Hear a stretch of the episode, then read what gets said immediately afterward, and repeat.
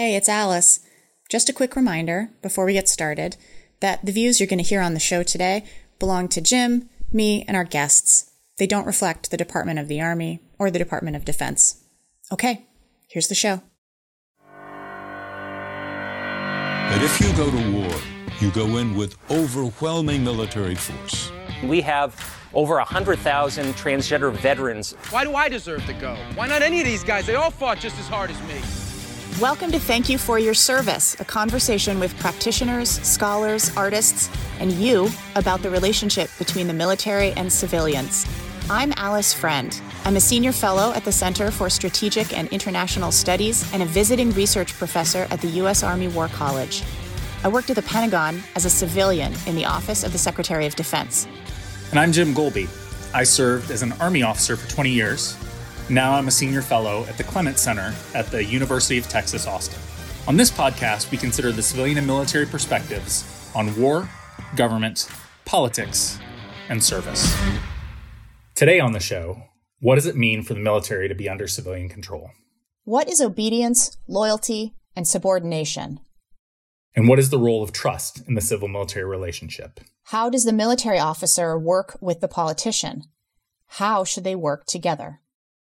We talked to some people who have thought about that and lived these questions today on Thank You for Your Service. Military subordination to the civilian led government is a basic tenet of democracy.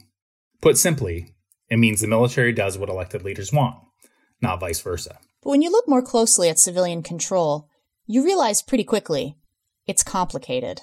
I don't think that we normally think of, especially command authority, as something that's subject to negotiation, right? We think of it as whoever's in charge has a certain kind of command authority and it's just what it is. It's not subject to discussion, it's not subject to negotiation.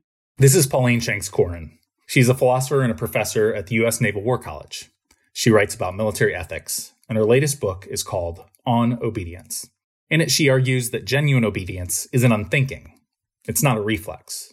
It's deliberate, in the sense that there's a negotiation between the obeyer and the obeyed. In that chapter, I talk about the French mutinies on the Western Front in 1917 and 1918. And there weren't just mutinies, there were all kinds of acts of disobedience and less than obedience. And in the book, I lay out a taxonomy that it's not obedience and disobedience that you know there's sort of a range of activities in between. And and you saw a lot of those on the on the western front culminating in the mutinies. But then what happened as a result of those mutinies is that command authority was effectively renegotiated. That's not an idea we often think of when we think about the military. But as dr Kaurin shows the person doing the obeying they have to choose obedience. Their submission has to be willing. Think of civil disobedience, how it highlights the contractual nature of the relationship between citizen and state. I think we see the same thing in the civilian realm with political authority. It's not that simple. The US civil rights movement involved a fairly radical renegotiation at the time of what those boundaries were. That's another cool thing about Pauline's book. It compares obedience in the military with obedience in civilian context, too.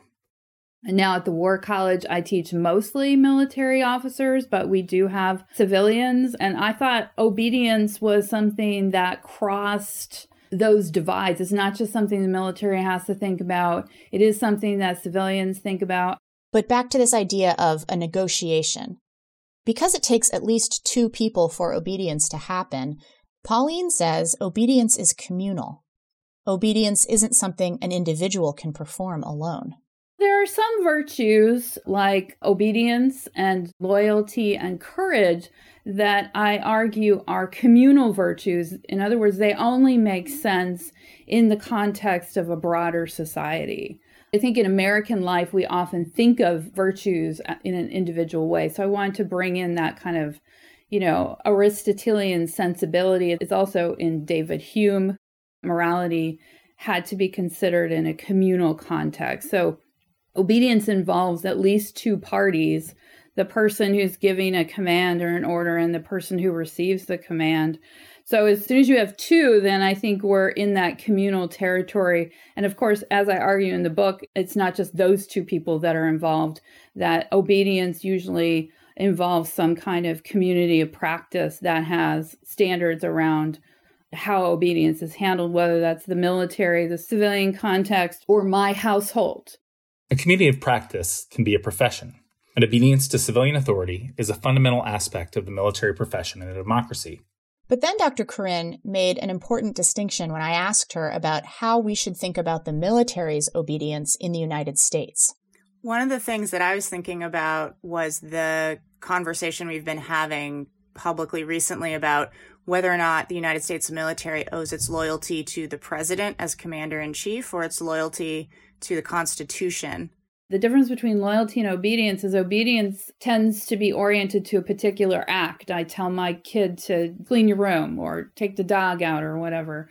So it's oriented around a specific instance. Loyalty is oriented usually around relationships or a longer term sense of shared projects, shared priorities, and shared commitments. And so the problem that I have with thinking of the military as owing loyalty, I think the military does owe loyalty to the commander in chief in the sense of owing that loyalty to that office and then by extension whoever happens to occupy that office it's not actually about the person itself it's more about the office. And the reason for that loyalty is part of a broader structure of loyalty that the military owes loyalty to, for lack of a better word, to the state and to the state apparatus. They act as agents, they take an oath to act as agents for the state. So when people start talking in terms of loyalty,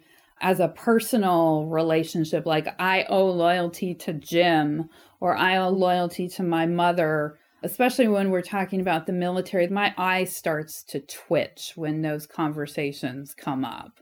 Uh, because I think, especially in terms of the military, but also in terms of our civilian communal citizenry life, that's something that our national birth was a revolt against. And so I think that kind of notion of loyalty you know can be really dangerous because it, it historically has been associated with authoritarian and totalitarian regimes. It's about the person as the embodiment of the state. And in, and i think in our system it's sort of the reverse. It's this whoever happens to occupy the office understanding that different people will occupy the office over time we talked to our second guest today about exactly this idea that multiple people will occupy the office of the president sometimes people with very different values or political goals. And these changes can create real challenges for those serving in uniform, even and perhaps especially the senior most military officer in the country. I knew I'd be there to 2009. I knew that would transition to a new administration, whether it continued to be Republican or it would be Democrat. That was retired Admiral Michael Mullen, the 17th chairman of the Joint Chiefs of Staff. What I really appreciated after talking to Admiral Mullen was how much politics and ideologies complicate the military's obedience at those high levels. He used the U.S. withdrawal from Iraq as an example. President Bush set the date, I was there, set it with him, of the end of 11, so that a new president would have the option. That was very clear. And then President Obama, who campaigned on getting out of Iraq, came in in my view, to fulfill that promise if he could do that. And he did that campaign promise. That wasn't for me to debate at that point. They were decisions that each president made with respect to the Iraq War. We also asked Admiral Mullen about building trust with the new president. The first big exercise that would either build or undermine trust between President Obama and the Pentagon during Mullen's tenure concerned Afghanistan. So he gets there in January. We need to get an up or down from the president on what was 17,000 troops we needed to get over there before the snow melted to be in a position for the fighting season in the middle of a hot war. So Obama approved that, but then said, I'm going to, you know, I want to do this review. And then we did this extensive review starting in the fall about where to go. Afghanistan had been badly underserved for years at that point in terms of troop strength vis a vis the mission and the state of what was going on there. And at, at the same time, I'm trying to build trust with the new president. I mean, my job is to advise the Secretary of Defense and the President, National Security Council, uh, in that time frame. And we worked, I worked like crazy to develop that. That was very tough, particularly in the middle of two wars. And in the middle of that, uh, as we're working our way through all these issues, Woodward breaks a story of McChrystal's assessment, which called for a lot of troops. And that was read right. I thought it was wrong. The read was wrong, but it was read rightly or wrongly as us boxing the president in, which you don't want to do. That was certainly not the intent, but it did box him in because now it was all public. A lot of it was public, not what his decision was. But I had basically, in the effort to build trust, I had lost trust. So it's one of these things, as hard as I worked to get to support this new president, I knew that I'd lost that trust. And I told the four stars at the time, the chiefs, I said, we've now lost this trust, and this is a scar that the current president, President Obama, will wear on his back for the rest of the time he's president. And he did do that. I remember I had just joined the Pakistan desk in OSD when McChrystal's assessment leaked, and you could just feel the whole Pentagon wincing. Yeah, everyone really has a sense of how deep the wound can be when trust is broken. Mullen said he knew it was something the Obama team would really never quite get over. Michèle Flournoy, who was the Undersecretary of Defense for Policy at the time, said just as much to Thomas and Nick when she was on the show last year. And that breach of trust, I think, kind of colored uh, the civil military relations for the rest of that term. Of course, this incident isn't all about the president's trust in the military. What about the military's trust in the president? Does the military's view of civilians matter to civilian control of the military? In her book about obedience, Dr. Kaurin talks about the reciprocal nature of relationships based on trust. She writes Soldiers will observe a leader they are loyal to. I would follow him into hell. But it's helpful to think about exactly what that means. For many, it conveys that they trust this leader to preserve their life, to lead them well even in very difficult circumstances. Why would they trust them so intensely? It is because their past experiences with the competence, character, performance, and leadership of this individual lead them to think risking themselves with the person is a reasonable gamble. I think anyone who's ever been through a high stakes experience inside an organization knows either the feeling of really trusting your leader or the deep anxiety of not trusting them. And you know what also strikes me about the McChrystal report leaking is that it was too early for the president and the military to have built up that trust with each other over time. And that lack of trust was probably why someone leaked the report. Maybe someone on the uniform side didn't trust the administration to make what they thought was the right decision. Or maybe the distrust was actually aimed at the military. We don't know. But it reminded me of a story Mara Karlin told us. I was working as the Deputy Assistant Secretary for Strategy and Force Development, and we were trying really hard to facilitate an important discussion inside the department on how to really assess the strategy. And um, we brought together this just fantastic group of folks at the two star and three star level. You know, th- those in uniform, obviously, and also their civilian equivalents. And we we hosted this state of the strategy discussion, and I appreciated that this discussion allowed folks to be really honest with one another about what they saw from kind of their own stovepipes and looking across and, and to come up with, frankly, some pretty discomfiting conclusions, conclusions that have really shaped my thinking over the last uh, three or four years. And I, I think a lot of that, it, it worked because you had folks who knew one another well, who trusted one another well. And you know what? This isn't all. Add to this trust building challenge between the White House and the Pentagon that civilian control of the military is actually shared between the president and Congress. Broader issues of control, things like strategy and resources, the use of force, Congress has a significant constitutional role in those things. So the military really answers to two masters. And really, when you think about it, it actually answers to 536 masters. We asked Admiral Mullen about this added part of the civil dynamic. I was, and I may be the only one you've ever spoken to, but but there are not many that I, I was actually an individual that looked forward to hearings.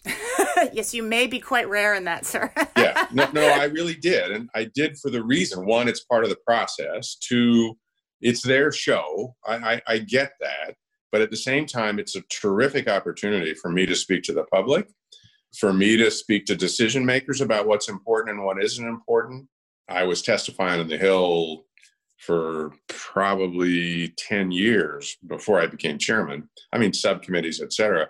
I had engaged senior staffers and members for years on both sides of the aisle, and they understood that we couldn't be partisan. They really did understand that.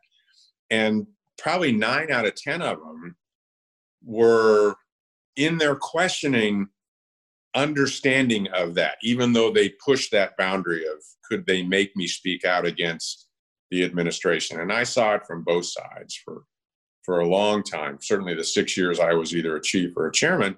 And you have to, you're walking a fine line there, but you have to give an honest answer. At least from my perspective, you have to give an honest answer.